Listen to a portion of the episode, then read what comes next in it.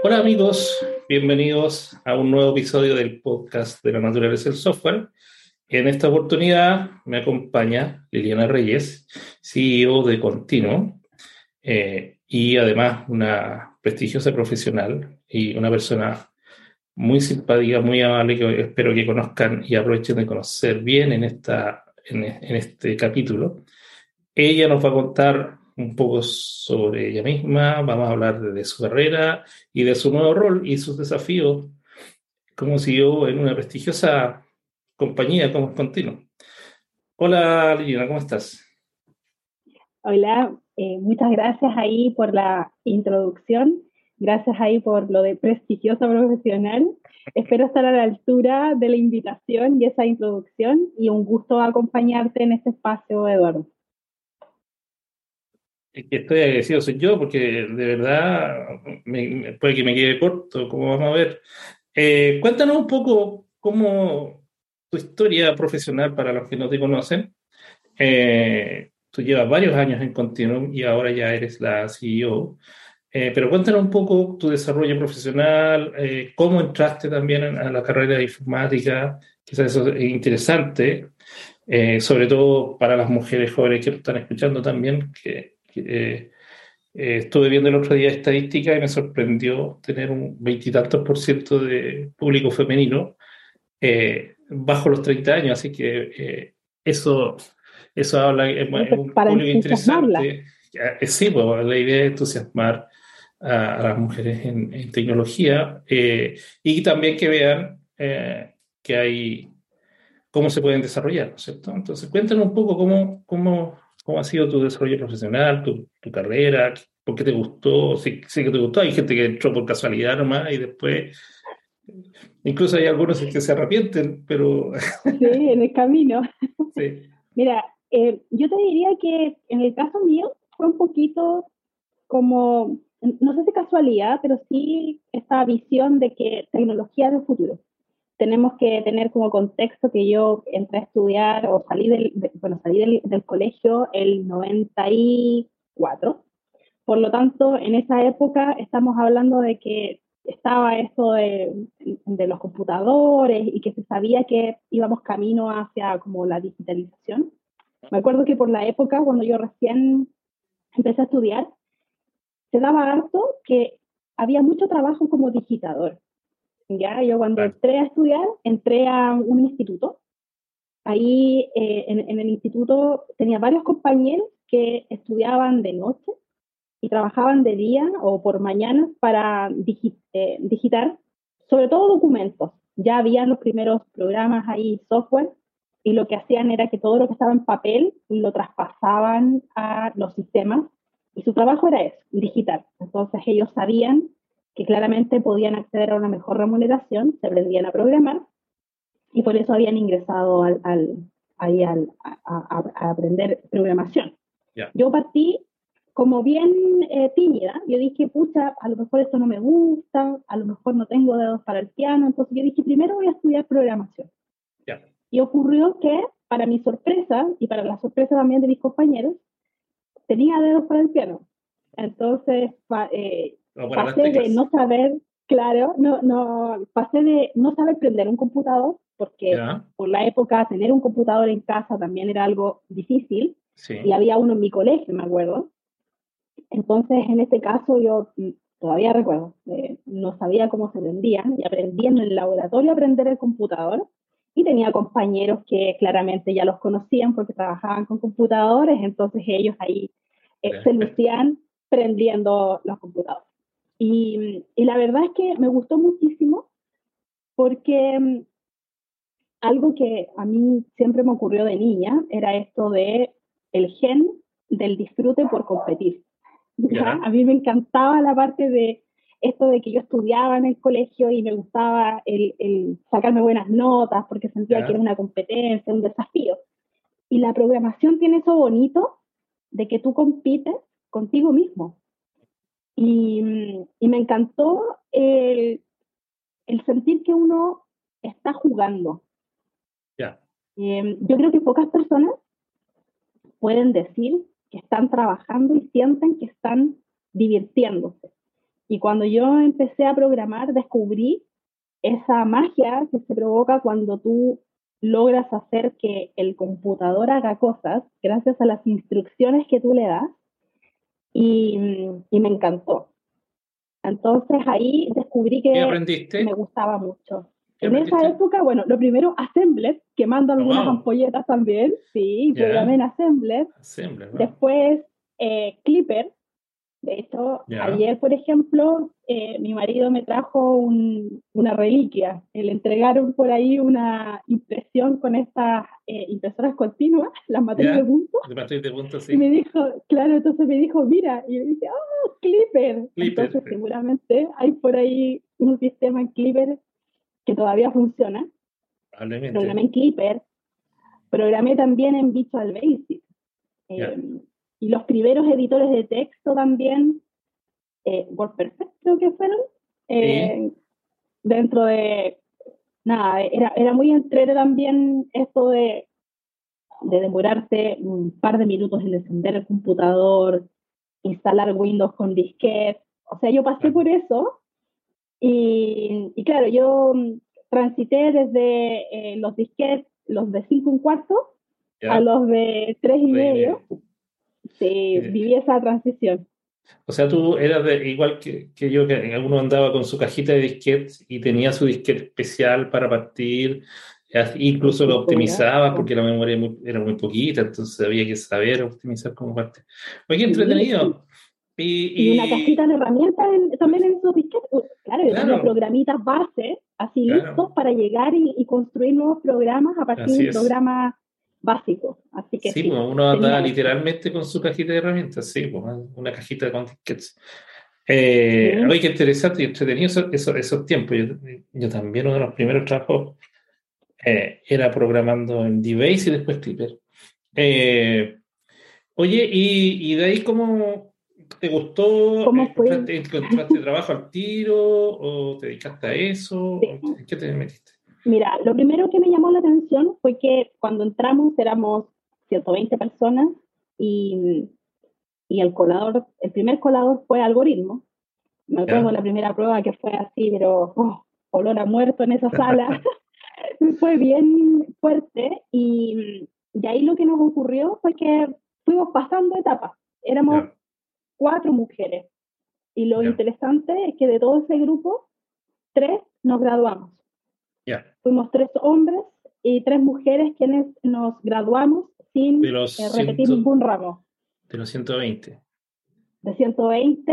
Y, y, claro, en el camino me pasó que me gustó y yo dije, oye, en realidad esto me gusta y, y creo que tengo talento y los profesores también nos, nos motivaban harto. Yo creo que también hace una tremenda diferencia que quien te enseña te motive y que vea cómo puedes eh, ir aprendiendo cosas nuevas, dado que hay ahí potencial. Entonces me acuerdo que los profesores también nos decían a una compañera y a mí que estudiáramos, em, que optáramos por entrar a la universidad de noche, porque eh, éramos buenas en matemáticas, entonces nos daban guías adicionales. Y en lugar de salir solo con programación, yo dije, oh, en una de esas puedo sacar eh, análisis de sistemas, tuve un año extra, opté por eso, y luego salimos a buscar trabajo. Y también, imagínate, tenía, no sé, 20 años cuando salí a buscar trabajo. Yo ya tenía trabajos esporádicos en mi casa, mis papás tenían un negocio, tenían una botillería, entonces ya sabía lo que era el trabajo más de, de fuerza, ¿no? De, de, tener ahí un negocio, ayudar a mis papás con, con, la mercadería y todo. Em, pero tenía harto susto de no encontrar trabajo. Recordemos también que en la época cuando yo salí a trabajar, trabajar en tecnología no era cool como hoy en día. Trabajar en tecnología era bien distinto. Y me acuerdo que teníamos el temor con mis compañeros de no encontrar trabajo. Y nos fuimos, en lugar de tomarnos vacaciones largas como la mayoría quiso hacer, nosotros dijimos no, nosotros nos vamos a tomar una semana de vacaciones y luego nos dedicamos a mandar currículum a todas partes, postulamos en estos lugares. Y dio la casualidad que quedamos en una empresa, las tres. Nos contrataron a las tres para hacer como la práctica, por así decirlo. Y luego ya eh, finalmente nos contrataron. Y, y la verdad es que fue toda una, una, experiencia porque, bueno, en primer lugar, como te decía, no era cool. Entonces, eh, el equipamiento que uno utilizaba en la época era que te dejaban en la bodega. Eh, trabajábamos para una empresa eh, externa, era una consultora donde entré a trabajar. Y, y, claro, nuestro puesto de trabajo estaba en la bodega donde estaban todos los cachivaches de la empresa, todas las cajas, todo ahí, hasta muebles. Ahí trabajábamos, ese era nuestro cubículo en un escritorio, hasta el día de hoy me acuerdo, un escritorio nos sentaron a las tres chiquillas, y yo me acuerdo que si yo movía mucho los brazos, le pegaba codazos a mi compañera. Entonces imagínate lo que es estar todo el día así, como... Y, claro, y luego no teníamos computadora, y en esa época me acuerdo que nos asignaron, teníamos estos terminales, los BT220, que era un monitor, que al final trabajabas como en el servidor, y hay un teclado como si fuera local, pero trabajabas con un servidor. Entonces, eh, no, a mí me encantó. Y lo otro entretenido, que también, no como hoy día, que igual los editores de texto son bastante más amables, en esa época VI era el que yo usaba y también eso tenía su desafío. Todo era por comandos, entonces... Aprender VI. Sí, bueno, entonces uno hacía maravillas con VI. Eh, yo hacía hasta script de migración de datos con eso, que realmente era buena. Y, y, también entré a una empresa donde el líder técnico que hasta el día de hoy yo lo recuerdo con, con mucho cariño, él de verdad era un apasionado por lo que hacía y transmitía esa pasión a las personas que trabajaban en la empresa y que desarrollábamos. Entonces, hacíamos desafíos. Por ejemplo, competencias de quién resolvía un problema usando VI, o por ejemplo, cuando ya estábamos programando en, en SQL, nos decía ya, tengo esta misión, ¿quién lo resuelve? Entonces, habían juegos que hacíamos entre compañeros que nos motivaban a aprender más de lo que era como lo tradicional. Y eso era algo que a mí me, me gustaba mucho, el, el, tema de esa motivación de la competencia, ir aprendiendo. Entonces yo te diría que ahí fueron mis primeros años en donde también descubrí que en esa época, sobre todo porque estamos hablando 20 años atrás, 25 años atrás, eh, pasaba harto de que para poder ascender en algunas empresas tú tenías que tener un cartón, ¿ya? Sobre todo si querías trabajar para el Estado, tenías que cumplir con ciertos requisitos. Y en tecnología tenías que tener un cartón, a diferencia de hoy, donde tú puedes estudiar en un bootcamp, eres bueno en lo que haces y da lo mismo el cartón. En la época que yo salí de, al mundo laboral no era así. Y ocurrió que cuando yo entré a esta empresa, me entusiasmé con el trabajo y me olvidé de hacer mi tesis. Ah. Entonces yo no me, no me, titulé de programadora o de analista de sistemas. Y cuando lo quise retomar, prácticamente tenía que hacer varios semestres para como actualizarme. Y yo dije, estoy actualizando. Lo que voy a hacer es que quiero sacar la ingeniería. Y me puse a estudiar de noche para sacar la ingeniería, porque además también había notado de que te trataban distinto si tú eras programador de instituto o analista de instituto así eras alguien que salía de la universidad. Mm. Entonces yo lo veía en, en, en, mi día a día porque me tocó enseñarle a muchos desarrolladores o en realidad ingenieros que venían saliendo de la U, que yo les hacía los onboarding, yo los eh, recibía en la empresa, les enseñaba los sistemas, les enseñaba a programar, revisaba su trabajo y yo ganaba un tercio de lo que ellos entraban ganando recién salidos de la universidad. Por el cartón, ¿no? Así que solo con el cartón, pero también em, se daba bastante de esto de que, es que si eres de esta universidad, también tienes otro, eh, otro trato. Y, y, en esa época, la empresa donde yo trabajaba eran todos de la Universidad de Chile, y es cierto, eh, a los chiquillos les, les, daban bien duro con mucha matemática, mucha física, entonces toda la parte analítica eh, tuve la suerte de, formar a desarrolladores que venían con una muy buena base y muchos de ellos ya venían programando muy bien. Entonces, más que nada era como formarlos en cómo uno gestiona, cómo uno aborda desafíos, pero tenían una base técnica muy buena. Así que estuviste un tiempo estudiando y trabajando, estudiando de noche y trabajando. Sí. En la misma empresa, te dieron facilidades. Claro, me dieron esa facilidad dentro de las facilidades que se podían dar por la época también, porque yo llegaba, ponte tú, a las 7 de la mañana para poder empezar a trabajar antes y así irme una hora antes. la semana de las pruebas solemnes, las más complejas, era una semana que yo dormía muy poco.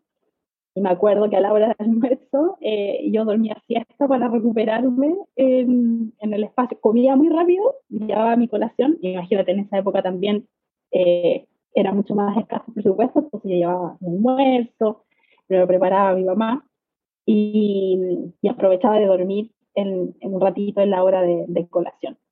Y me dieron esa facilidad, entonces cuando empecé a estudiar también me, me empezó a ir bien, pero ahí también yo debo reconocer algo que es lo que me parece que es interesante de transmitir. Y es que yo soy, yo soy la prueba de que ganas y empeño le ganan a talento puro. ¿Y por qué? Porque yo tenía compañeros de la universidad que eran de esas personas que ponían atención en clase y listo. Estaban listos para la prueba. No tenían que estudiar, aprendían muy rápido. Eh, que eran muy buenos en lo, que hacían. Por ejemplo, tenía algunos que eran muy buenos en matemáticas, otros que eran muy buenos en, en lo que tenía que ver con las partes más técnicas. Entonces, ¿qué pasa? Cuando las personas son muy secas, se confían. Entonces, cuando se confían, ah, ya no estudian tanto, no son tan eh, cumplidores con ciertos protocolos que uno tiene que cumplir cuando está estudiando, ¿no? Como que estudiar, ser ordenado. Y yo, en realidad, sí me iba bien y entendía muchas cosas, pero yo siempre fui más de como el equipo de las eh, preocupadas, porque a mí me interesaba eh, poder eximirme de los exámenes para tener un mes de vacaciones durante, creo que era julio, agosto, por ahí era la época. Entonces, yo de verdad me preocupaba de cumplir con todo, de hacer las tareas, de estudiar, para eximirme de todo.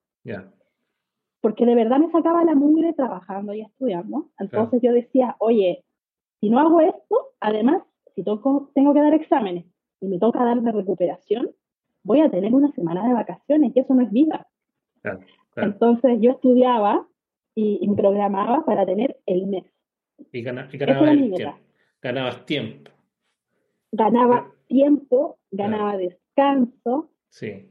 Em, entonces, en realidad, eh, yo veía que mis compañeros que a veces las cosas les, les daban mucho más fácil, se farreaban eso preferían ir, no sé, pero yo estudié ahí por, eh, por el barrio República, ahí está la, mm, la, la Portales, estudié ahí, soy caturra, y, y, me acuerdo que ahí alrededor había varios antros de perdición donde los chiquillos les encantaba irse. Claro, entonces ahí se perdían.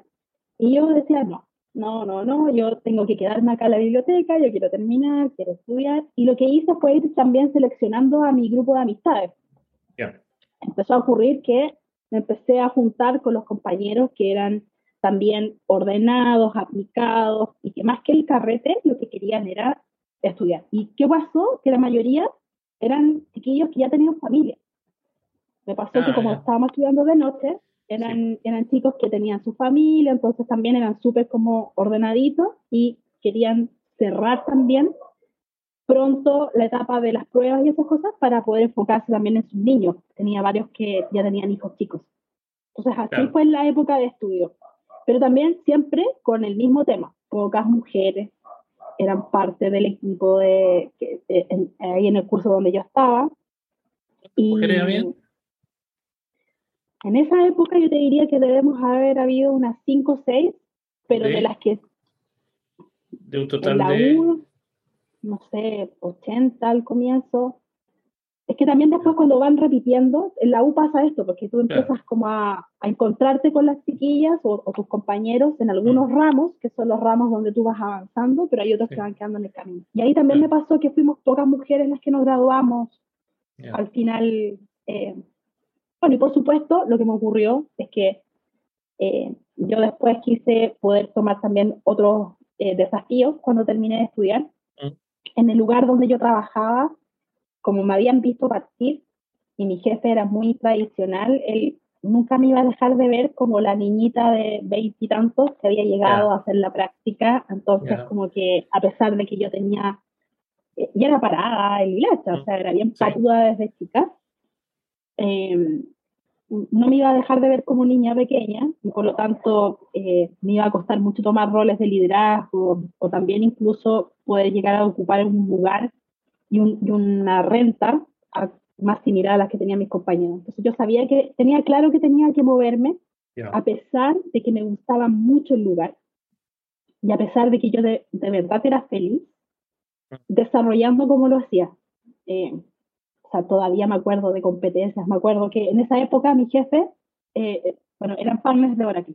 Aquí me voy a ir así como en la, en la parte nerd que todavía tengo, que era que me acuerdo que siempre hacía estas competencias de que cuando tú administras bases de datos, están los que administran bases de datos con las interfaces gráficas o los que, así como de guerrilla, a puro script, hacia la base de datos, SQL, y conocer la base de datos que está administrada con bases de datos. Correcto. Entonces me acuerdo que nos puso un desafío, que era conseguir em, el poder entrar a un servidor que él administraba. Y, y como sacar la clave del, del, administrador de base de datos. Y me acuerdo que yo me puse a leer unos libros y, y lo que hice fue eh, revisar con tú la configuración. Al final la base de datos es un archivo. Entonces, si tú modificabas un archivo en donde estaba precisamente el cómo se inicia la base de datos, yo podía tomar el control de esa máquina. Y lo que hice fue que hice esa modificación, pero tenía que esperar a que se reseteara la máquina. Y me acuerdo que un día eh, pasó, se reseteó. Y cuando prendió el equipo y había que colocar la clave del administrador de base de datos para iniciar todo, yo estaba así cruzando mis dedos. Y cuando colocaron la clave y él llegó acá, mi jefe, a colocar su clave y no le funcionó, dije, sí, lo hice. sí, lo hice. Y vengo yo así todo orgulloso, llego a la pantalla, coloco la clave e inició la base de datos. Y yo, sí, pero él, que claramente estaba varios pueblos más adelante que yo, sabía iba a conseguir hacer eso. Y él lo que hizo fue que tenía un procedimiento almacenado creado con el rol de administrador. Y tú sabes que cuando tú tienes procedimientos que están con, cierta, eh, con, cierto permiso, tú tomas como los eh, permisos de quien te creó. Y lo que hizo fue crear un procedimiento para cambiar la clave de la base de datos. Ah, y ahí lo que él hizo fue restaurar el control, por así decirlo, y fue como el gallito que jugamos, que que todavía me acuerdo porque fue como ese desafío de, de verdad, yo probé de todo, hasta el colocar así como un monitoreo en el computador de él para poder robarle la clave. O sea, yo de verdad no de toda la oportunidad que tenía.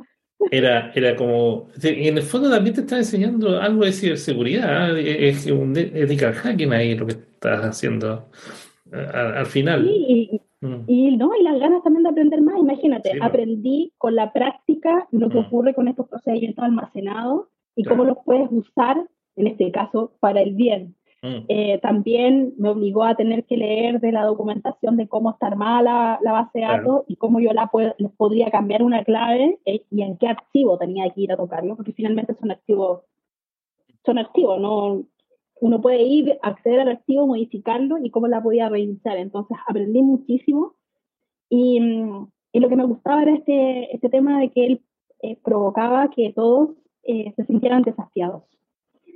Y eso era, era lo entretenido.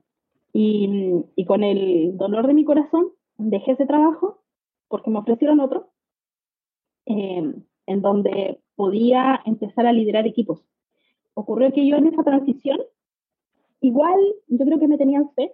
Entonces, en ese trabajo me enviaron a otra empresa a hacer em, una migración. Nosotros trabajábamos haciendo un RP, un RP Marine Y resulta de que ese RP nosotros lo programamos en esa época, estaba todo bajo, Oracle y con PLSQL y Oracle Forms. Oracle Forms. Que es como el, que es como el Visual Basic, pero de Oracle.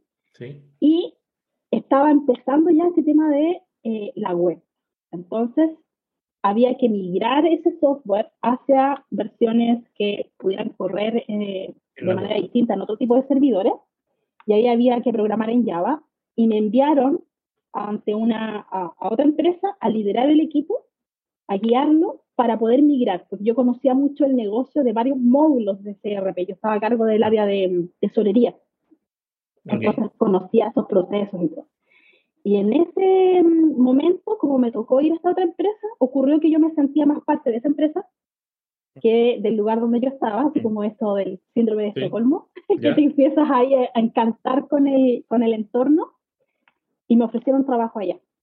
Y yo me quedé en esa empresa porque realmente me dieron el espacio para empezar a liderar equipos y descubrí también que eso fue el, el, primer salto que te diría yo que, que tuve, fue que yo siempre creí que nunca iba a dejar de desarrollar, porque desarrollar era lo más genial de la vida. Pero cuando empecé a liderar equipos y empecé a programar menos, me ocurrió que uno tiene una satisfacción también cuando ves los logros, pero es distinta, porque ya no es el logro, no es individual, ya no es eso como, ah, me compila la primera y genial, hace lo que le dice que haga, sino que en realidad es súper bonito ver cómo se provoca la colaboración y entre todos generan un resultado. Entonces la satisfacción es distinta, es como un orgullo diferente al ver esos resultados. Y me empezó a gustar. Y pasé mucho tiempo en esa empresa, pero esa empresa fue como también una empresa donde aprendí harto, me dieron espacio, me dieron confianza, mi jefe se iba de viaje por negocios y yo me quedaba a cargo del equipo. Llegué a tener en esa época 12, 13 personas a cargo, de desarrolladores. Ahí conocí a mis actuales socios. Ahí conocí al Jorge Rodríguez. Jorge Rodríguez era el arquitecto de software y él trabajaba conmigo. De hecho, yo era su jefe de proyecto y él era mi desarrollador estrella. Ahí también conocí al Víctor, que hasta el día de hoy trabajamos juntos. Tú lo conoces a Víctor. Yo ahí conocí al Víctor cuando tenía al Víctor 19 años y programaban estos celulares que eran como de la, eh, como la cuncunita. Víctor siempre amó la programación y el tema de los celulares, ya en la época programaba para celulares. Y ahí también conocí al Ricardo Jara. El Ricardo Jara trabajaba conmigo en esa empresa. Y cuando Jorge optó por irse porque él quería crear una empresa similar a lo que él había visto en, en Brasil. Él venía desde, había pasado por Brasil primero, le encantaba esto de las comunidades y, y, de generar cultura, empresas con una cultura distinta donde las personas fueran el foco. Él dijo, pucha, yo quiero emprender quiero armar algo, y se fue. Eh, pasó un tiempo y después él empezó a crecer, porque ya, tú sabes, las empresas no te contratan cuando el tamaño de una empresa es igual a uno, porque pasa el bus y ahí se quedan sin, sin soporte, sin nada. Así que así fue como yo, eh, luego de que el Jorge estuvo un rato solo y se empezó a ir gente, de, se fue el Ricardo, después se fue el Víctor, a los meses me, me, fui yo. Y ahí parte mi, mi historia en continuo. De hecho, yo he trabajado solamente en tres lugares. Continuum es la tercera empresa donde yo trabajo. Sí, yo recuerdo una de las primeras StartTech, tú hiciste una Line Store, que hablaste, creo que se llamaba el Proyecto Cacho. Ay, sí. Eh, la papa caliente que nadie quiere. Exactamente, hablas de eso mismo. Y, y, y después tiraste ahí la publicidad y sí si quieren abandonar ese proyecto cacho, pueden irse a una empresa como Continuum. Y se notaba que estabas muy entusiasmada en Continuum. Entonces, es, cierta esa historia del proyecto cacho, que tuviste un proyecto en que ya quedaste así hasta arriba y ya no, y dijiste, sabes que ya eh, esto no es lo mío, prefiero estar en algo más mío, más propio. Em, sí, pero no solamente, yo te diría que el proyecto Cacho eh, es un motivo de moverse, eh, a mí estando en continuo me han tocado proyectos tantos también. Sí, siempre, hay, siempre hay. O sea, siempre, siempre hay, ¿verdad? Em, sí. Pero lo que ocurre ahí, en esa, por lo menos de, lo que me acuerdo de esa, de esa historia, es que al final el proyecto Cacho es un desafío que pocas personas quieren tomar. Y lo que yo he aprendido con el tiempo es que mm, lo que sí es importante, un cacho a la vez no varios al, mismo tiempo. O sea, ojalá solo uno. Solo uno, sí. Pero son una tremenda oportunidad de aprendizaje, porque en general los proyectos cachos no son problemas técnicos, son problemas de gestión de personas. Sí. La mayor parte de los, de hecho, sí, haciendo flashback, sí, la mayor parte han sido temas de desencuentros comunicacionales, entonces yo pensé que era un círculo y el otro pensó que era un cuadrado, y entonces el otro vino y hizo un rectángulo, hasta temas de em, de pronto que las personas no se encuentran nomás y que no pueden colaborar juntas porque tienen formas de abordar desafíos distintas y eso también provoca que los resultados no sean los idóneos. Y, y para mí, también ese, este tema como de la, del hacerte cargo de cosas que parecen más complejas, eh, yo creo que a mí me ha jugado a favor, porque no creo que sea casualidad que me haya tocado hacerme cargo de varias cosas que son cachos, proyectos cachos varias veces, y es porque eh, yo creo que tiene que ver con esto de la constancia. Finalmente, el otro día me pasó que lo asocié también a lo mismo. Eh, Leo escribió un artículo acerca del el tema de cómo se mueve la plata. y, yo le dije, y yo quise compartir su artículo y dije, oye, a mí me encanta la capacidad que tiene Leo de explicar en simple algo que es complejo. ¿ya? Eh, yo creo que eso es un talento, el poder hacer eso.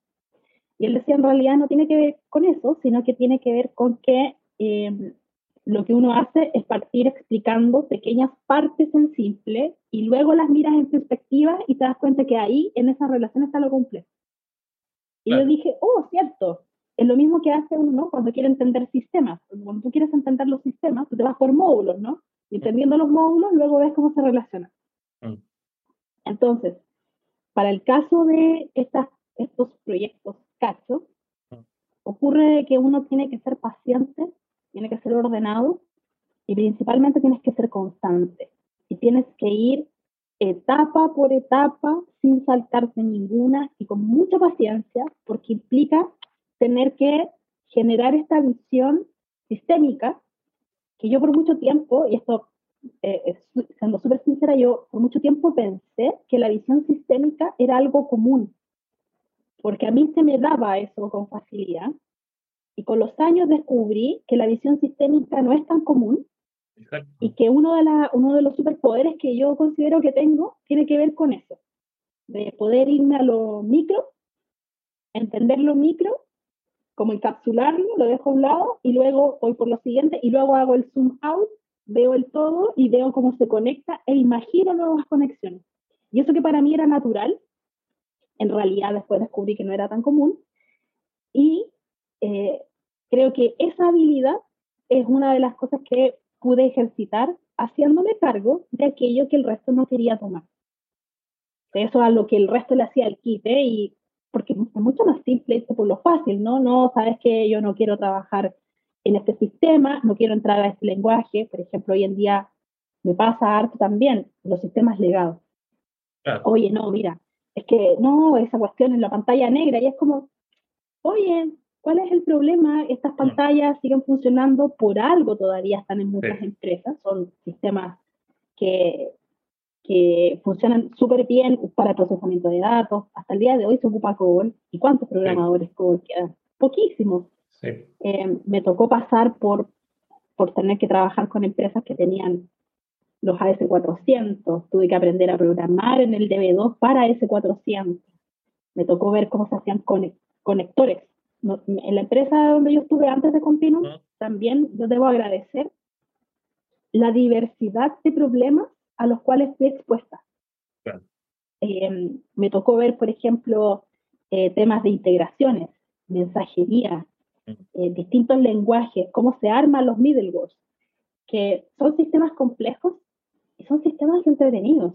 yo hace un par de semanas Sí, yo hace un par de semanas, perdona que te haya interrumpido, eh, me tocó ver un sistema así y volví a sentir eso en la guata de la emoción de algo nuevo, de un problema complejo y que eh, tener que entender esas piezas tiene esa dificultad que lo hace aún más interesante. Porque hoy en día la mayor parte de los eh, problemas son como más simples, ¿no? Que la página web, ya, la base de datos que sea no relacional. Listo, pero son, y, casi como que hay hartos frameworks también que de pronto a los desarrolladores les hace más fácil la vida, pero a mí me tocó lidiar con que tuve que aprender del, bueno, igual la traducción es simple, pasar del, de SQL o el PLSQL de Oracle al de DB2, cambian algunas cositas nomás, pero entender cómo funciona en AS400, cómo se compila y, y no tenerle miedo a la pantalla negra, yo te diría que eso es algo de lo cual yo me siento orgullosa, así como, ya no importa, vamos, si no, no puede ser tan terrible. Y siempre hay alguien a que preguntarle, siempre hay alguien dispuesto a enseñarte. Entonces, eh, creo que eso de, los, de esos cachitos, para mí, han sido una fuente de aprendizaje en muchos niveles. Eh, es interesante lo que, dices tú, ¿ah? porque a mí me pasa. Eh, ocurre otro problema.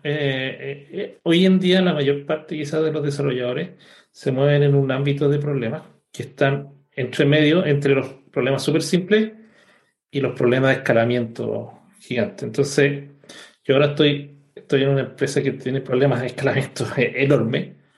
Eh, y, y, ahí ocurre que vuelves, como dices tú, a la, a la, a la pantalla negra, al terminal. Y, empiezas a usar, de hecho, una de las cosas que usamos, una cosa que se llama protobuf, que, eh, que es RPC. En esencia es RPC de los años 90. ¿ya? En esencia eso, ¿ya? Eh, y eh, mensajes en binario, eh, programas en, un lenguaje que se parece mucho a C, ¿ya? Porque los problemas de escalamiento requieren soluciones mm, que son, que ahí están como en los años 90, por decirlo de alguna manera se están desarrollando recién las tecnologías. Ahora, hay una capa, toda la capa web, eh, ya hay harto framework ya hay harta madurez. Y es como en los 90 era como programar en Visual Basic, ¿no es cierto? Era como, ya está como encapsulado, uno usaba completamente. Entonces yo creo que hay, hay un espacio y como dices tú, eh, y lo bonito que, que, tiene el trabajo en que tú te has movido, en que es el trabajo de consultoría finalmente, y esas, ahí has desarrollado tu carrera, en que creo que, porque yo también trabajé un tiempo en consultoría, creo que tiene bonito eso que uno termina trabajando en muchas cosas. Eh, al igual que tú, a mí también en algún momento trabajé en temas de salud. Yo sé que ustedes han estado trabajando en temas de salud, por ejemplo. ¿Ya? Entonces, aprovechemos de que, cuenta, cuéntame un poco ya ahora en continuo, ¿qué están haciendo? ¿Qué, en, qué mundo están? Sé que han estado en el mundo financiero, sé que han estado en el mundo de salud, sé que ustedes tradicionalmente han sido vistos como una empresa también que trabaja mucho con startups y han ayudado a apalancar y han nacido startups desde continuo, creo que por lo menos dos, a esta altura ya, ¿no?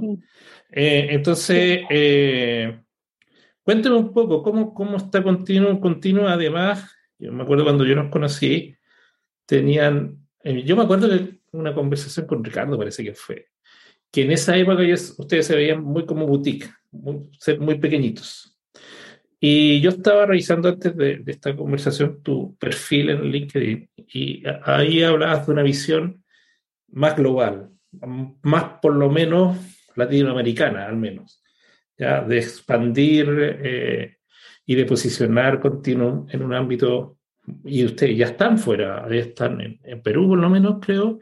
No sé si los puedes contar más. Entonces, eh, claramente tú como CEO estás llevando una, tienes una visión de tu directorio y un cambio probablemente desde esa visión antigua, quizás más romántica, tipo boutique, y a, lo mejor ahora es una visión distinta, o quizás lo mismo, pero actuando eh, eh, a nivel más regional. No sé, cuéntame un poco en Cristian.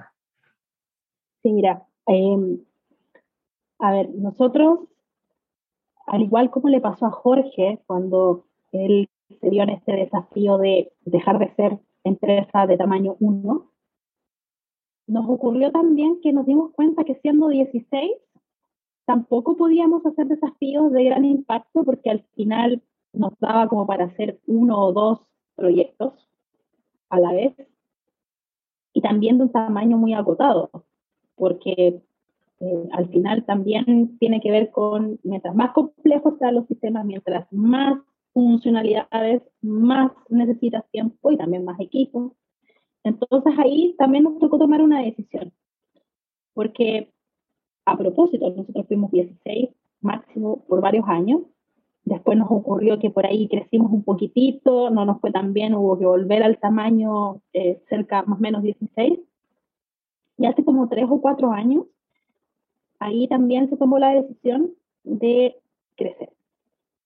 Y se tomó la decisión de crecer porque de verdad lo que queremos es poder generar soluciones que generen un mayor impacto en las personas que las usan y a la vez queremos formar una empresa que sea una empresa que mantiene súper, súper presentes los valores y esa esencia que tenía el continuum romántico del inicio, que era una cultura increíble, un lugar donde las personas sean felices trabajando y que les guste mucho lo que hagan y que además eh, tú puedas crecer dentro de la, de la misma organización.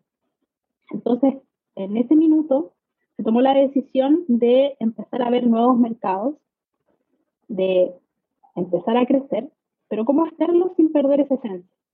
Entonces, el primero que lideró ese cambio fue el Leo, en la gestión que a él le tocó eh, realizar. Primero fue, eh, estuvo a cargo de la operación, luego se pasó a la vertical financiera, liderar esa área y enfocarnos también en, en algo que yo siento a veces, que nos pasa un poquito a, eh, tecnología, tiene que ver con entender de negocio. A mí, eh, yo esto lo tengo como una bandera, y es que porque tú seas informático, eso no quiere decir que no tengas que entender el por qué estamos haciendo lo que estamos haciendo ni para quién lo hacemos.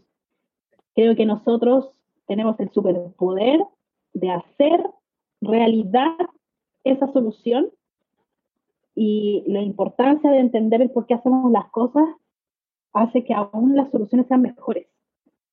Esa conexión creo que es algo eh, necesario seguir reforzándolo, sobre todo en las generaciones más nuevas que de pronto se enamoran más de la, del cómo que del por qué. ¿ya? Y ahí es donde uno de pronto eh, sufre en esa transición. Entonces, ¿qué ocurrió? Es que tomamos esta decisión de crecer y, de poder posicionarnos a nivel latinoamericano. Nosotros tenemos la convicción de que no necesitas irte a trabajar a Silicon Valley para poder estar en una empresa genial. De hecho, tú estás en una empresa genial en este minuto y estás acá en, en, Chile trabajando remoto también. Entonces, eso es posible. Y nosotros creemos que podemos formar una consultora que tenga ese nivel de impacto y siendo acá latinos, hablando español y, trabajando desde cualquier parte.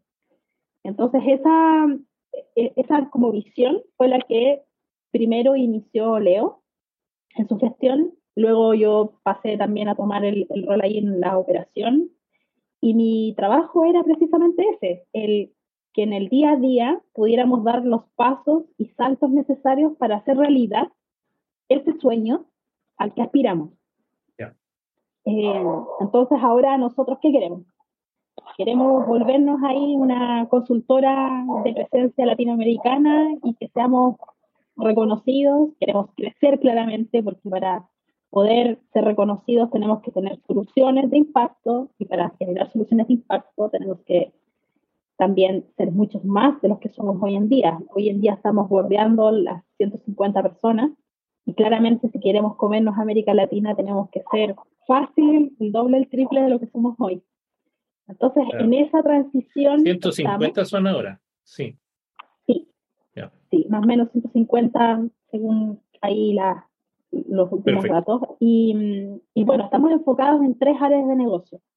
Financiera, que es por lo cual mayormente nos han conocido, en donde lideró mucho tiempo el Leo, que le encanta esto de los números y como los números con tecnología eh, de nuevo, resolver problemas. Tenemos el área de aprendizaje y futuro del trabajo, eh, donde también ahí trabajamos en, en, consultorías que brindan soluciones que permiten, por ejemplo, reconversión laboral, que tiene esta parte social súper bonita también eh, detrás. Y el lado de la salud, que es donde también hacemos soluciones, hacemos consultorías, implementamos productos para nuestros clientes que tienen poco en principalmente resolverle un problema a las personas. En este caso son pacientes, en el caso de las eh, financieras son clientes y en el caso de la reconversión laboral son trabajadores. Entonces siempre con esta mirada de la experiencia también. No es solo el, eh, la parte tecnológica, sino que es la experiencia, es la innovación, eh, es, apuntar también a la excelencia. Entonces, ese es el, lo que estamos hoy en día y mi misión es eh, poder contribuir a que como equipo podamos cumplir con ese propósito y crecer sin perder, y esta es la parte difícil. ¿Cómo escalas sin sacrificar esencia, sin sacrificar tu cultura y sin sacrificar los valores que te distinguen como empresa? Y en eso soy, en ese desafío. Es un bonito desafío, bonito desafío. Y, Lindo. ¿Y cuántos eh, países ya están? Hoy en día tenemos oficinas en Chile y Perú, estamos ahí próximos a abrir en Colombia, pero en realidad, en realidad tenemos personas de 16, 17 países, eh, porque además pasa, pasa lo siguiente, que tenemos personas que están en, su país natal y no sé, trabajan desde la casa, pero hay otros que con esto del trabajo remoto dijeron, esta es mi oportunidad y ahora que está, bueno, post pandemia se abrieron las fronteras, es como, oye, podría estar trabajando desde España, podría estar trabajando desde Italia, y, y, varios están en esa cruzada que se levantan, o sea, como que mantienen el horario Chile, ¿Sí? pero eh, sacrifican un poquito de sueño, entonces lo que hacen es que, no sé, se levantan en la mañana, tengo un compañero, iba al gimnasio, tomaba desayuno, salía a recorrer la ciudad, y a la una de la tarde de allá se conectaba a la daily eh, que tenemos. ¿Desde dónde se conectaba? Disculpa. Estaba en España, estuvo en Barcelona. Entonces decía, no, tengo la mañana, la mañana para pasear y luego me pongo a trabajar y cerraba su día, no sé, 12 de la noche de Chile, pero que allá, eh, nada, pues otro, bueno, 12 de la noche de allá, pero 6 de la tarde, de la tarde de acá. Entonces, al final se acomodó el horario para hacer, tener lo mejor de los dos mundos. El trabajo eh, remoto, pero también el poder aprovechar de conocer. Y, claro, y vivir en otro, en otro lugar. Esto, esto que lo hablábamos antes de empezar la grabación de los, de los nómadas, ¿no es cierto? Una compañera estuvo tres meses en Dinamarca. Sí. Yo he tenido compañeros que, que, estaban trabajando dos meses en distintas ciudades, o sea, dos meses en una ciudad, después se iba a otra ciudad y otra ciudad. Eh, impresionante. Y eso se pudo dar y se, y se está dando. Y qué bueno que, que ustedes lo, lo, flexibilizan, lo, lo permitan.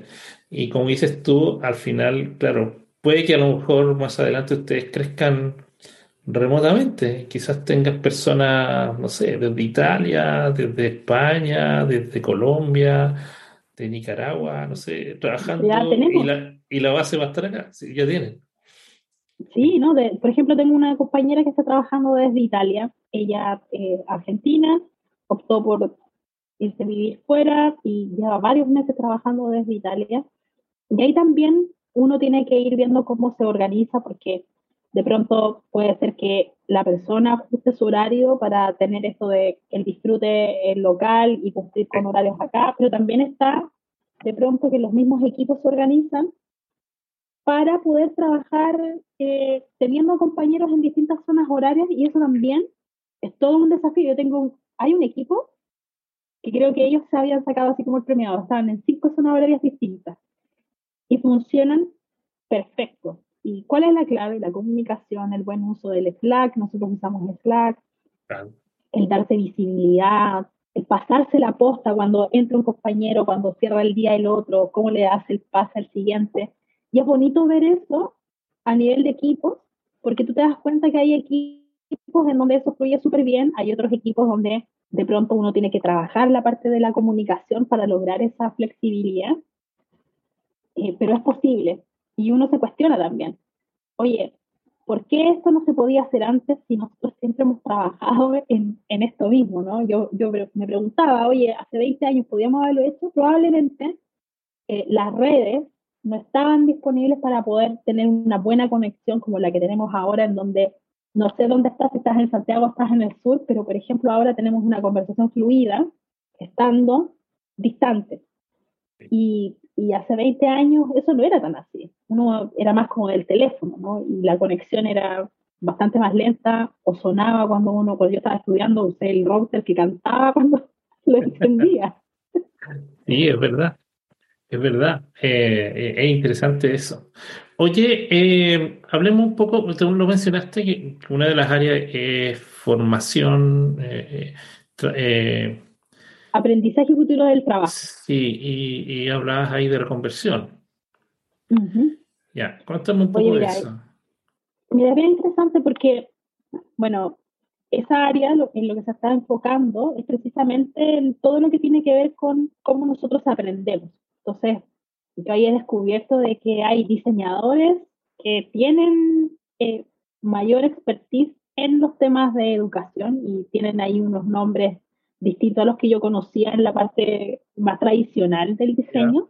Están los están los eh, diseñador, no me acuerdo bien los apellidos que tienen, pero son especializados en temas de cómo se diseña para poder hacer, por ejemplo, sistemas de aprendizaje. Y lo bonito es que ahí una de las cosas que ha ido ocurriendo también es que muchas empresas les está pasando que con esto de la digitalización empiezan a cambiar, ¿verdad? Eh, el tema impactan en, en, la empleabilidad. Tiempo atrás pasó, no sé si te acuerdas, pero de hecho todavía, que hay un supermercado que lo que hizo fue eh, quitar las cajas y poner máquinas o colocar también en el carrito como un tablet que lo que va haciendo es calculándote la cuenta y tú llegas después y ya no necesitas al cajero. Entonces eso significa que ese cajero tienes que reconvertirlo si es que tú no quieres dejarlo sin trabajo. Y también pasa en otras organizaciones que eh, si tú despidieras a las personas, te farrearías talento que conoce muy bien tu empresa, conoce muy bien tu negocio. Entonces, es buen negocio reconvertirlo. Es buen negocio para la organización porque tienes un onboarding de una persona que lleva años contigo, pero también eh, tiene un impacto social. Tú estás ayudando a disminuir el desempleo producto de la digitalización. Y para eso eh, hay varias iniciativas y una de las iniciativas en las que nosotros estamos trabajando ahí eh, es, bien interesante porque tiene que ver con esta reconversión. Se llama Relink, de hecho ha aparecido ahí en, en algunos posteos de LinkedIn y lo bonito es que tienen las dos patitas. Tienes la parte de la, el producto que permite que tú hagas una suerte como de diagnóstico, en donde yo coloco cuáles son mis eh, habilidades, coloco mi, conozco mi formación.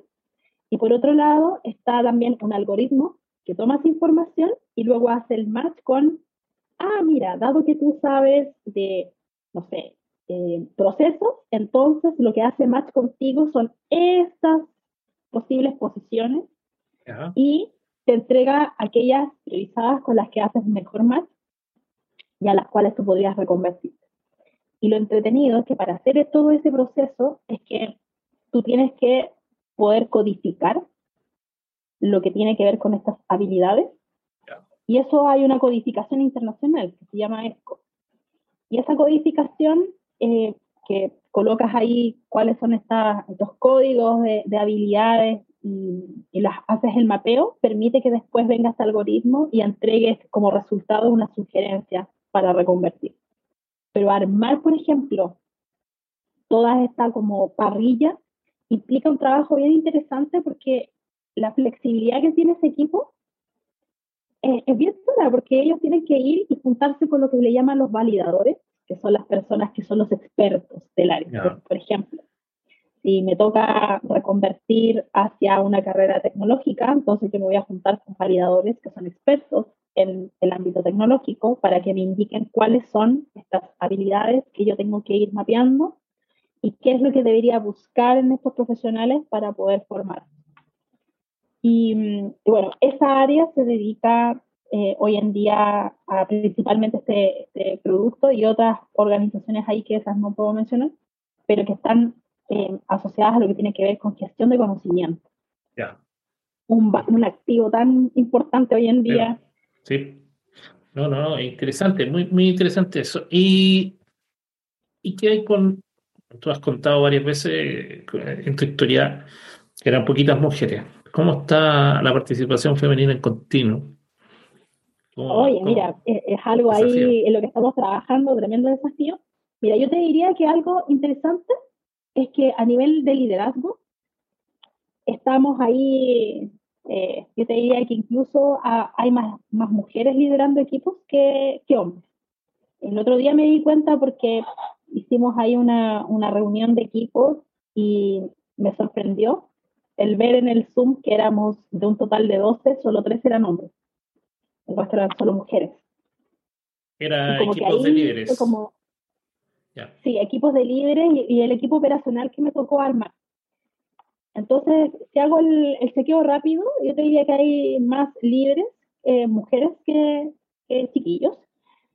Sin embargo, donde estamos débiles todavía y es algo que estamos trabajando ahí con un equipo es en la parte tecnológica. Todavía hay pocas mujeres en el mundo del desarrollo.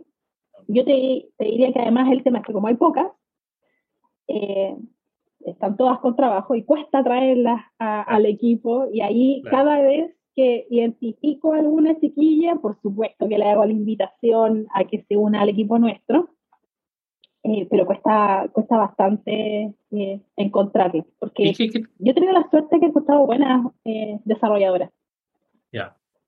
¿Y qué crees tú que hace falta para que aumente la presencia femenina a nivel mm. técnico? Mira, una de las cosas que me pasó, más que, más que, que haga falta, yo creo que hay una, hay una oportunidad hoy día. Tiene que ver precisamente con la reconversión laboral. ¿Por qué? Porque, bueno, eh, también eh, no tengo frescas las estadísticas, pero he sabido de que las universidades no tienen la capacidad de generar como resultado el número de graduadas o graduados que se necesitan en el ámbito tecnológico para cubrir todos los puestos de trabajo que están necesitando la industria. O sea, de hecho, es como menos del 50% la última vez que miré las estadísticas. Mm. Y ahí es donde tú dices, pucha, con mayor razón tenemos que hacer que las mujeres entren a estudiar carreras asociadas a la tecnología, porque si no nos estamos parreando al 50% de la población. O sea, ahí fail, ¿no? Mm. Hay pocos profesionales y más encima no las estamos llevando a las mujeres a que puedan estudiar alguna carrera asociada a tecnología. Pero ¿sabes dónde yo he visto oportunidades? En la reconversión precisamente, porque en el área de salud, algo que empecé a observar y que yo también fui promoviendo, el, poder acercarme a entender cómo, qué, era lo que estaba pasando, ha ido ocurriendo que, por ejemplo, las enfermeras se han ido reconvirtiendo laboralmente y han entrado al mundo de la tecnología. Entonces yo empecé a identificar qué cositas son las que, eh, por qué hacen más. Por ejemplo, enfermería, una de las eh, cosas que ellas tienen bien cerca tiene que ver con estadística, ¿no? No sé si sabes, pero la Florence Nightingale, ella fue una de las que era cerca de estadística y, y, la, no me acuerdo bien el gráfico, pero hay un gráfico que es famosísimo que ella eh, lo impulsó. ¿Y por qué? Porque ella se dio cuenta de que para poder mejorar la salud, tú tenías que preocuparte del de tema del cuidado, del registro, del seguimiento. Entonces ella se eh, involucró mucho con el tema de la estadística. Entonces, las enfermeras tienen por formación algo que hace súper buen match con la parte de tecnología, eh, mirándolo en perspectiva. Por ejemplo, yo he descubierto que las desarrolladoras, que son enfermeras, hacen súper buen control de calidad. O sea, el software que desarrollan y cuando tú revisas las historias de usuario que ellas implementan, pasan el, la definición de listo así, pero impecablemente, yo te diría que casi más que otros, ah. otros desarrolladores. ¿Y por qué? Porque resulta que en enfermería te tienes que cumplir con ciertos procedimientos y si no cumples con los procedimientos la gente se muere. Entonces, están acostumbrados a tener listas de chequeo. Y ahí hay una oportunidad. Además, ¿por qué? Algo que yo todavía no logro entender. Estudian cinco años o más, tienen unos turnos horribles, y ganan, salen de la universidad ganando menos de lo que gana un ingeniero cuando sale de la universidad a trabajar en desarrollo, o incluso menos de lo que puede ganar alguien que hace un bootcamp. Entonces tú dices, oye, pero acá hay un, ah. hay un problema heavy, ¿no? ¿Qué, ¿Qué, pasa aquí? Que las personas que tienen eh, bajo su cuidado la vida de personas, la salud de la gente, tienen estas condiciones laborales y además este sueldo. Entonces ahí es donde está el primer quiebre. Y ha ocurrido que muchas enfermeras han, empezado a participar de bootcamp y aprender a desarrollar y resulta que son súper buenas. Yo, las enfermeras, las enfermeras que he entrevistado y que eh, hoy en día están trabajando con nosotros son buenísimas. O sea, hay una chiquilla que, la verdad yo eh, no pierdo oportunidad de felicitarla porque de verdad es de esas personas que disfruta lo que hace, pero además se nota un hambre por aprender. No solamente buena desarrolladora, buena líder de equipo, ahora está de líder de producto, lidera un equipo de diseñadores y de desarrolladores. El cliente para el cual trabaja tiene solamente elogios para ella. Entonces ahí tú te das cuenta de que cuando se junta, bueno, talento, ganas, muchas ganas de aprender, muchas ganas de comerte el mundo y de aprender lo más que puedes, aprovechar las oportunidades. O sea, algo que yo creo que nos pasa mucho en general a las mujeres más que a los hombres, creo yo, es esto de que de pronto uno deja pasar oportunidades solo porque uno duda. Solo por dudar de si podrás hacerlo. Mm. En cambio, la actitud de, ¿qué es lo peor que puede pasar?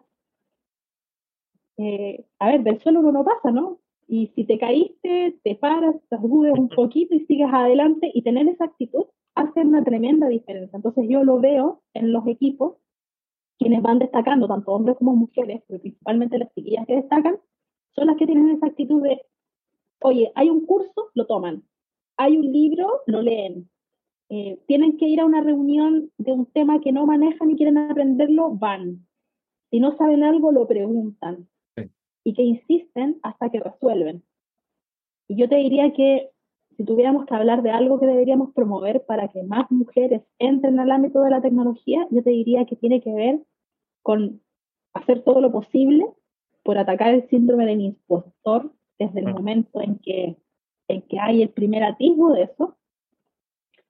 Trabajar también en las instituciones que dan eh, carreras profesionales asociadas a las ciencias y la tecnología para abordar este tema desde el comienzo, porque uno tiene el síndrome del impostor desde chica, si a uno la crían, sobre todo las generaciones de mi edad, nos criaron para ser dueñas de casa, o sea, los juegos vienen, o sea, ¿qué te compran? La cocina, la escoba, eh, la, camita, la, exacto, exacto, para ser eh, mamá, familia, en lugar de ser profesional.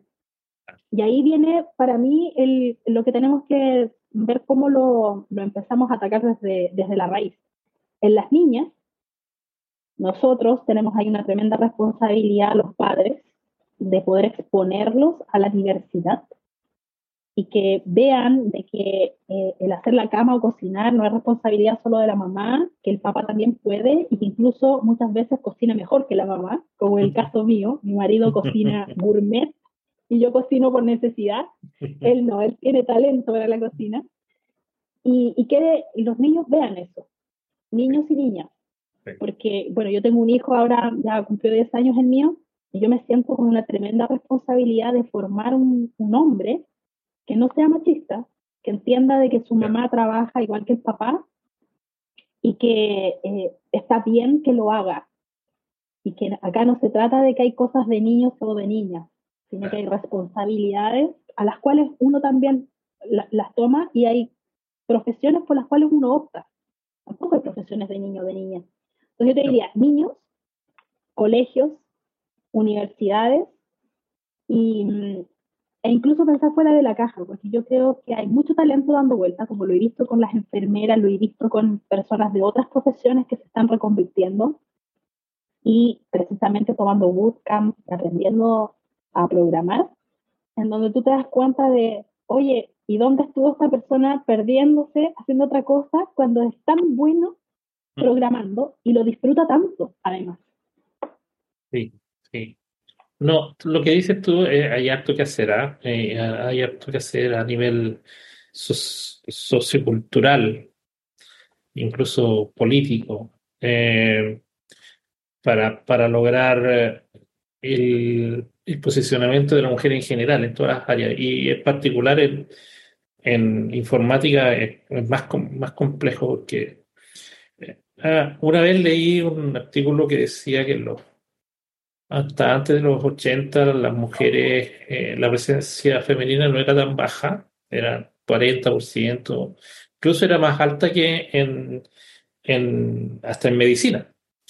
Pero después del 80 bajó, bajó. Y eh, de las cosas que decían era que eh, cuando aparecieron los, computadores personales, los computadores estos que se podían comprar para la casa, los Atari, los Sinclair, los, este, los Commodore, se los regalaban a los niños. Y a las niñas no les regalaban computadores. Eh, y apareció toda esta cultura del, del nerd, ¿no es cierto? Y se veía como que además era una cosa de nerds, de estos tipos así con gafas gordas y, o, el típico prototipo y era de hombre. Entonces las niñas como que no, no, no, una que no les regalaban computadores y tampoco lo encontraba muy atractivo, digamos, era como una cosa de ñoños. ahí hay otra cosa, ahí hay otra cosa que tiene que ver con, también con un tema cultural y los sesgos. también creo haber leído eh, acerca de ese mismo estudio, pero también se suma otra cosa, la publicidad. En los 80 lo que ocurrió es que las propagandas de los computadores personales eran los hombres quienes operaban esto y los hicieron ver muy masculinos. Entonces a las niñas ya no les resultaba atractivo. Por otro lado, está el tema de ser nerd. Y acá yo también tengo que hacer como esta reflexión, porque créeme que por años eh, yo me sentía súper sola. Súper sola porque, a ver, de las chiquillas, ¿qué se espera? Que, que hablemos bajito. Ya, que hablemos muy suavecito, que seamos muy femeninas y mm. que em, como que no llevemos la contraria, ¿no? Eh, culturalmente se forman para eso. Pero resulta que cuando tú eres, eh, te gusta este tema de, la competencia, te gusta esto de que disfrutas lo que estás haciendo, que tú sientes de que tú puedes hacer lo mismo que hace un compañero, mm. eh, de pronto te ven como masculina porque los rasgos de competencia, los rasgos de hablar fuerte y de cómo hacer, eh, hacerte valer son más asociados a los hombres. Entonces ahí también pasa que eh, quienes te rodean te hacen sentir raro. O sea, yo por mucho tiempo, tú, me costó eh, sentirme a gusto en algunos espacios porque yo siempre me sentí mejor con compañeros. ¿Y por qué? Porque disfrutaban de las mismas cosas que yo. Oye, ¡Qué genial! Te compiló la primera. ¿Cuántas mm. líneas tiene tu programa? Mm. Mira, a ver, ¿cuántas líneas tiene el tuyo? No, el mío tiene tantas líneas. Ah, no, el mío tiene menos. A ver, ¿y cómo lo hiciste? ¿Qué función mm. ocupaste? Y disfrutar esas cosas no son masculinas o femeninas. Son simplemente de personas que disfrutan y tienen el mismo gusto por la tecnología. Entonces, ¿qué ocurre ahí? También, por lo menos a mí me tocó vivir esa transición de como reencantarme conmigo porque yo sentía que no calzaba en el mundo de las chiquillas, porque tú yo iba de repente a, no sé, eh, algún evento social y la típica, los hombres en el asado y las mujeres en la cocina haciendo la ensalada, y en, las mujeres en la cocina me pasó un par de veces algún evento social de mi marido, y los hombres hablaban de las cosas que a mí me gustaban, la tecnología, los problemas que estaban resolviendo, las finanzas, y yo quería estar en el asado, Porque cuando estaba en la cocina con la ensalada, hablaban de los niños, del colegio, de la nana, ah. y, yo no me sentía a gusto con esos temas. Y no quiere decir que, que considere que los temas que a otras chicas les interesan sean eh, malos o buenos, simplemente no eran de, de, mi interés, a mí me interesaba más la otra conversación. Y lo bonito que tiene, eh, y es una de las cosas que yo siento que, que estamos en un súper buen momento, las mujeres en ese sentido, es que reconocer que hay otras mujeres que les gustan exactamente las mismas cosas que a ti, que prefieren leer su libro en lugar de ir a un carrete o de hacer cosas que son de chicas, ah. es súper rico también, es liberador. Yo pertenezco a una comunidad, bueno, tú ahí conoces algo de, de la comunidad de mujeres en la que yo participo, y por ejemplo, con varias de las chicas fuimos, me acuerdo, a un par, varias veces, viajamos a Perú a conocer y a ayudar a la comunidad de Perú. Las mejores compañeras de viaje de la vida. O sea, ¿qué nos gustaba? Comer rico. llegar temprano al departamento donde nos quedábamos, ver Netflix y tomarnos una cerveza o un vino comiendo algo rico en la cama, todas juntas viendo tele. Ese es el carrete que a mí, por ejemplo, me divierte más que otros espacios que son como los clásicos. Y también darte cuenta de que eso está bien, creo que es algo súper importante, súper importante que, que, cada niña se dé cuenta de que eh, sus gustos y sus habilidades la hacen única y especial y que nadie te puede decir de que es malo que te gusten los computadores, que es malo que te guste la competencia, que es malo que te gusten los números y que es malo que seas estructurada, porque a mí por años me hicieron sentir eso, de que era malo ser mandona. Yo soy mandona, desde chica fui mandona. Tengo un liderazgo así como, como directivo, que yeah. ando ordenando cosas siempre. Y, y en ciertos entornos eso funciona súper bien.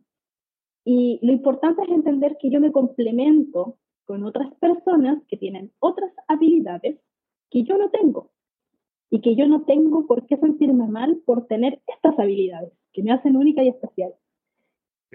Entonces, por eso creo que para mí el trabajo, eh, bueno, es enorme y espacios como este donde también se pueda eh, mostrar esta diversidad, lo que hacemos en las mentorías eh, con la comunidad, lo que busco también poder provocar a nivel de la organización, que Continuum sea un espacio donde las mujeres sientan de que pueden crecer y que pueden partir siendo desarrolladoras y, pueden seguir avanzando. Yo sé que también el rol que tengo hoy en día tiene, tiene un poquito de eso. Oye, yo partí siendo eh, una eh, líder de proyecto, luego me hice cargo de un área, pasé a ser socia de la empresa y ahora la dirijo. Y soy mujer. Sí. Yo soy la prueba de que cualquier compañera dentro de la organización podría hacerlo. Y un hombre también. Es posible. Si uno sí. quiere, si uno le pone ganas, por supuesto, si es que te dedicas a hacer bien tu trabajo, también. Sí, no, y fuiste generosa porque dijiste un hombre Lo que pasa es que es más frecuente que lo sea un hombre. ¿ya? Eh, lamentablemente, eh, siendo que no hay ninguna razón por la que fuera así. Y yo creo que es una de las cosas que, y te agradezco que menciones estos temas porque una de las cosas que pensaba al invitarte eh, era ojalá mostrar uh, si hay alguna chica que llega a escuchar este podcast y que está pensando quizás qué puedo hacer eh, qué puedo hacer de mi carrera. Eh, a lo mejor una enfermera, como dijiste tú, que dice, oye, hay que, capaz que me convenga reconvertirme. Eh, mostrar que se puede, pues, mostrar que aquí hay un caso y no eres la única, hay, otras CEO eh, que también pretendo invitar y, y, mujeres que es, han salido adelante en, este, en, este, en esta área que están lamentablemente que tenemos poca presencia femenina. Así que te agradezco mucho lo que has dicho y como para ir cerrando, yo lo mencionaste, el tema de mentorías. Tú estás en un tema de mentorías hace varios años. Y mm, una pregunta, porque mentor es, acompaña y entrega de su experiencia, ¿no es cierto? Pero a ti y a cualquiera que quiera hacer mentoría,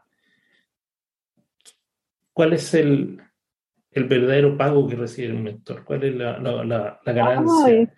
¿Qué, ¿Qué, es lo que, qué, con qué se queda un mentor al final? Porque yo sé que me podéis contar un montón de, de historias y, y, sería muy bonito, pero ya no nos queda mucho tiempo que contarás historias de, de tus mentorías, pero quiero saber el mentor. ¿Qué le pasa al mentor? ¿El mentor cambia? Wow. ¿Aprende también? Ah, mira que es que esto es profundo. Pero a ver, si tuviera, que, si tuviera que resumirlo, yo te diría que una de las cosas más lindas que tiene el hacer mentoría es conectar con algo que para mí es esencial, que tiene que ver con la humildad. Para ser mentor, no tienes que ser una persona que crea que se las sabe todas o que puede resolverlo todo, tú tienes que tener la disposición de ayudar a otro para que ese otro crezca. Y si te toca salir a buscar ayuda para ayudar a esa persona porque tú no tienes todo el conocimiento de hacerlo, y lo entretenido que tiene mm, eh, esa acción es que se provoca un círculo virtuoso. Porque cuando tú ayudas a otra persona de manera desinteresada, lo que termina ocurriendo es que te llega de vuelta eh, lo que tú entregaste, pero con creces. Tú también aprendes en el proceso. Aprendes de la persona a la que estás mentoreando, aprendes también de ti mismo a conocerte más. Cuando tú eres capaz de explicarle a otro algo, tú estás aprendiendo. Por eso el tema de hacer clases, yo eh, es algo que aprendí con el tiempo, que uno aprende más cuando uno le toca enseñar. Yo te diría que con lo que uno se queda es con la satisfacción de ver que a alguien le va mejor gracias a que tú pusiste al servicio de esa persona tu experiencia o tu oreja. A veces las personas lo único que necesitan es alguien que las escuche, que le haga buenas preguntas y que las destrabe de un bloqueo que simplemente está aquí en tu cabeza y no en tu capacidad real para resolver algún problema. Eh, para mí hay una historia bien bonita que te la voy a asumir, pero años atrás, de hecho, la, participante de esta, la protagonista de la historia es la Caro Rojas y la Eli, personas a quienes tú conoces. Sí. A nosotras nos invitaron, de hecho me invitó em, una profesora que organiza las jornadas de mujeres en computación eh, a dar una charla, yo no pude ir y le dije a la Eli, a la Caro Rojas. dije, chiquillas, ¿por qué no van ustedes? Primera vez que la Eli hacía una charla, estaba súper contenta y la Caro, siempre emocionada por ayudar, al tiro dijeron que sí. Viajaron, la pasaron increíble, volvieron a Santiago, todo bien. Al año siguiente me volvieron a invitar y me dijeron, ya, pues Lili, ven tú. El año pasado no pudiste venir, ven. Fui, di mi charla, y en el casino de esa universidad, me acuerdo que la, la profe que organizaba me dice, oye, te quiero contar que a un colegio, porque ella lo que hace es que en Iquique hay varios colegios eh, con niñas que están en riesgo social. Entonces, esta profesora lo que hacía era como que iba a contar que iba a hacer estas jornadas de computación y charlas para motivar a las mujeres que estudian tecnología.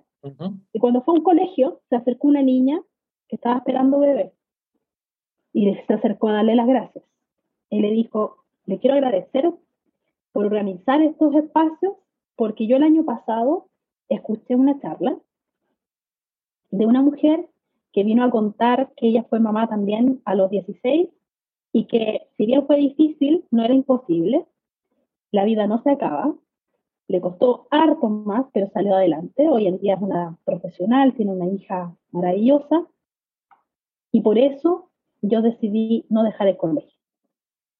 Entonces, cuando yo me vine a Santiago, luego de tragar mucha salida y, y, como aguantarme las ganas de llorar de, la felicidad, me acuerdo que les conté personalmente a la Caro y a la Eli la historia, les dije, chiquillas, gracias a lo que estamos haciendo y a que ustedes fueron a compartir su historia dando una charla, que tú puedes decir, oye, ¿qué va a pasar con una charla? No pasa nada. Además que te da susto, que primera vez, no sé qué. Hay una niña que sigue estudiando gracias a lo que estamos haciendo. Eso es con lo que uno se queda cuando haces mentoría o te abres a compartir tu experiencia con otros. Sí, qué, bonita historia, qué bonita historia y creo que, que un bonito broche para esta conversación. Eh, oye, un gusto haber compartido estos minutos contigo. Eh, has invitado desde ya a tener otra conversación más adelante quizás conversar con, con tus socios también, no sé. Eh, porque creo que hay, se nos quedaron muchas cosas en el tintero, hay mucho de lo que hablar. Eh, y tu experiencia creo que, eh, aparte, no la conocía entera, así que me entretuvo mucho escuchar y, el entusiasmo con que lo cuentas. pero creo que a la gente le va a gustar mucho este, este capítulo. Eh, y, nada, gracias por, por haber participado. No, gracias a ti por la invitación. Yo feliz ahí de, de poder repetirme el plato y venir ahí con, con más compañía también al espacio a conversar. Y feliz también de que si alguien de la audiencia que te sigue eh, es una mujer que necesita guía, apoyo, oreja, yo feliz también ahí de, de poder ayudarla. Eh, ¿Cómo te pueden encontrar en redes sociales? Sí, en Twitter, Liliana, eh, Liliana Reyes. después te puedo compartir también para tu posteo el detalle, Liliana Reyes Guajardo en, en Instagram, pero feliz ahí de, de poder ayudar porque de verdad yo tengo esa bandera de que tienen que haber más mujeres en tecnología. Creo que es importante que ayudemos a que esa, esta realidad cambie, porque de verdad creo que hay un montón de oportunidades que todavía no estamos, no, estamos tomando y el trabajo en, en, tecnología es demasiado entretenido como para perderse en distintos ámbitos, en distintos ámbitos hay, hay de todo, así que yo feliz ahí de poder ayudar en algo a quien tenga dudas eh, y que necesita ahí unas palabras de aliento, unas preguntas para poder desbloquear y que puedan elegir bien. Bien. Oye, encantado, feliz eh, eh, y nos despedimos. Gracias a todos ustedes por escuchar y haber llegado a este, este punto. Aquí termina este episodio del podcast.